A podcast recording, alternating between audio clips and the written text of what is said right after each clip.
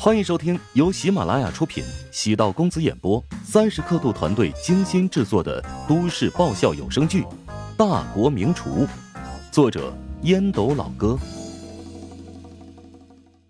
第六百五十四集。乔治耐心解释：“哎，北刚女士，你言重了。第一呢，你是有师傅的，还是岛国赫赫有名的厨神。”流川刚界可是我最钦佩的前辈之一。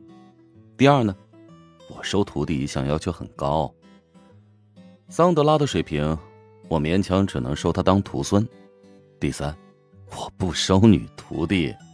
哎，不存在性别歧视啊！我是个公众人物，而且还是个有妇之夫。华夏呢，对于男女之防看得很重，一旦牵扯到女弟子，就会让人想入非非。本着不能制造绯闻、败坏自己的名声，我没法接受你的要求。除了第二条有故意装叉的嫌疑，其余两条是有一说一。任何人做事都要有目的性。教北钢会有啥好处？教会了徒弟饿死师傅，而且北钢会是个岛国人呢，对他不知根底。如果找了个养不熟的白眼狼回来，弄出个农夫与蛇的故事，岂不是自讨苦吃？至于北冈会那还算耐看的外表，在乔治的眼里，不过是镜花水月，一副皮囊而已。我明白了。北冈会深吸一口气，缓缓站起身，目光坚毅的凝视着乔治，足有数秒，拿起手里的皮包。头也不回的离开，乔治没有起身挽留，任由他离去。让烹饪界的天之娇女屈膝，还是带来了一丝丝爽感。但拒绝一个人需要理由吗？不需要理由，不牵扯国界，更不牵扯性别，只是觉得不应该收他为徒。乔治是一个很谨慎的人，北钢会对他而言很陌生。更不了解他的人品，就这么接纳他，岂不是太没心没肺了？乔治下班已经是晚上七点，出门没多远，看到一个人影朝自己走来，那身影很熟悉又很陌生。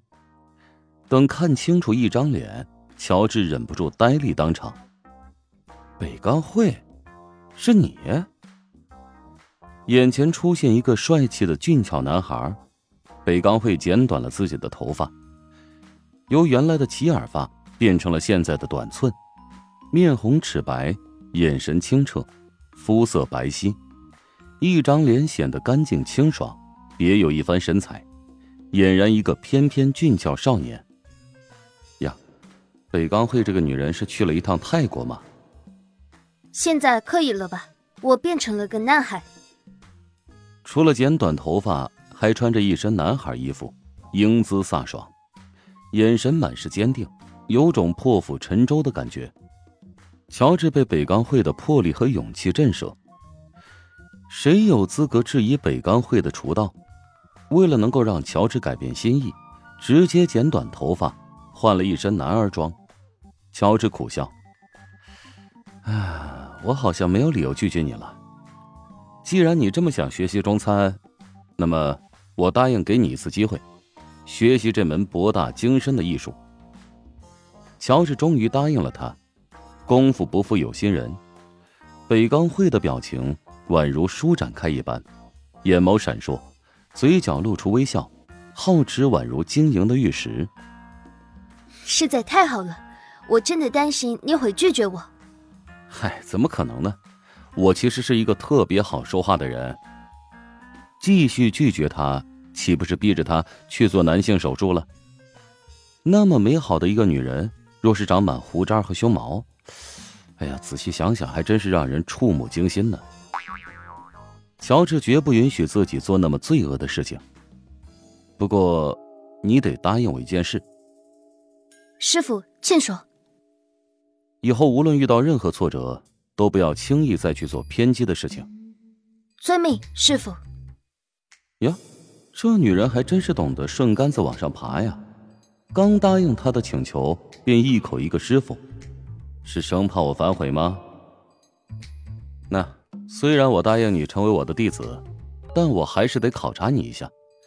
如果你有任何违背师规的地方，我会随时将你驱逐出师门。乔治给自己留了个退路。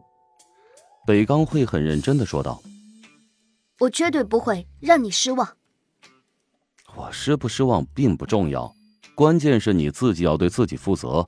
另外，我门下呢有一个原则：师傅领进门，修行靠个人。比如你的大师兄周冲，他的厨艺就是全部靠自己。”乔治的表情突然又变得严肃，北刚辉眼中露出认真之色。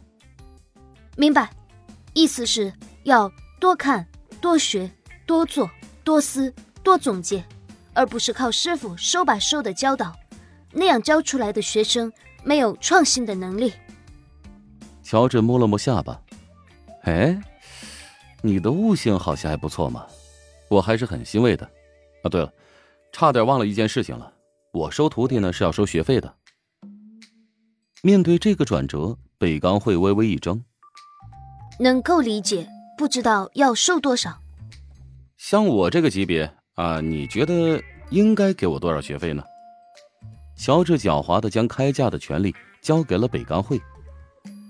一百六十万刀果币可以吗？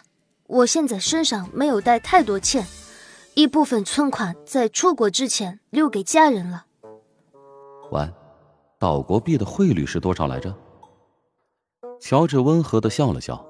哈，学费不算特别多，不过呢，看在你心意真诚，我就收下了。对了，你知道我收学费的意义吗？不会觉得我特别贪财吧？我知道，付费的知识学习起来才更有动力。哈，你又懂。乔治满心喜悦，运气不错，收了一个超级有觉悟的徒弟，自己都没有想到的理由。提前帮自己想到了。